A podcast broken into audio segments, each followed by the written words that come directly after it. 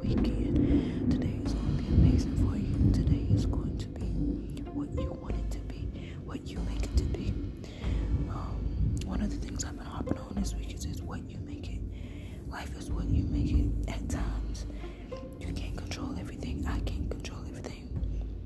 But what we do have is the ability to create from scratch what we desire to see in certain areas and parts of our lives. So, I want you to create happiness, joy, love, laughter, peace, harmony from yourself, your loved ones, your children, your friends, especially yourself.